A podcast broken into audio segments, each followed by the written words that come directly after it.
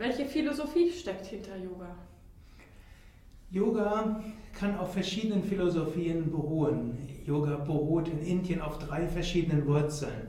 Und so kann man auch sagen, es gibt drei verschiedene Arten von Menschen, die zum Yoga geführt werden und vom Yoga angezogen werden. Zum einen, es gibt Ayurveda und Ayurveda ist eine Gesundheitsphilosophie. Und Hatha Yoga kann man einfach üben, um gesünder zu werden und sich harmonischer zu fühlen mit sich, harmonischer zu fühlen mit seiner Umgebung.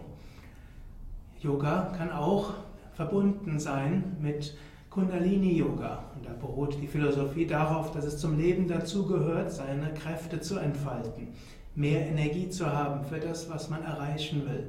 Und indem man mehr Energie hat, kann man auch sein Bewusstsein erweitern auf höhere Ebenen. Und das Yoga-System hat als nächste Wurzel, insbesondere im Raja-Yoga-System, da geht es darum, sein Leben zu meistern. Es geht darum, Herrschaft über sein Leben zu bekommen. Raja heißt König, Herrscher.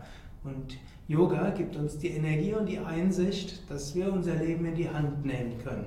Und im höchsten will Raja Yoga uns dazu helfen, zur geistigen Ruhe zu kommen. Es gibt einen berühmten Vers, Yoga heißt das zur Ruhe bringen des Geistes das zur Ruhe bringen der Gedanken im Geist.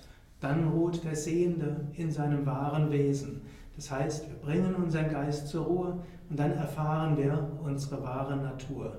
Und diese Natur ist letztlich unendliche Bewusstheit, ist Freude, ist Ausdehnung.